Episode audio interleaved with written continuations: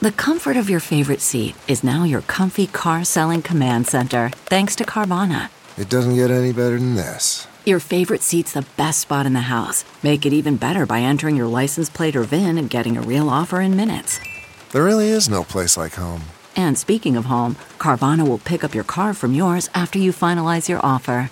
Visit Carvana.com or download the app and sell your car from your comfy place. Reporter's Notebook.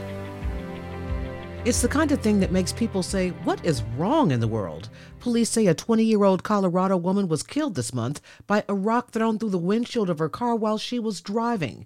Three 18 year olds were arrested, and police think the attack was linked to other rocks thrown at cars the same night. When I say rocks, I mean up to six inches, weighing up to five pounds. Police say tips from the public led them to the suspects who could face other charges. First, who thinks this is funny? Who sits around and says, let's throw rocks at the drivers of moving cars? And who raised such people? And worse, it's happened before. Allison Keyes, CBS News.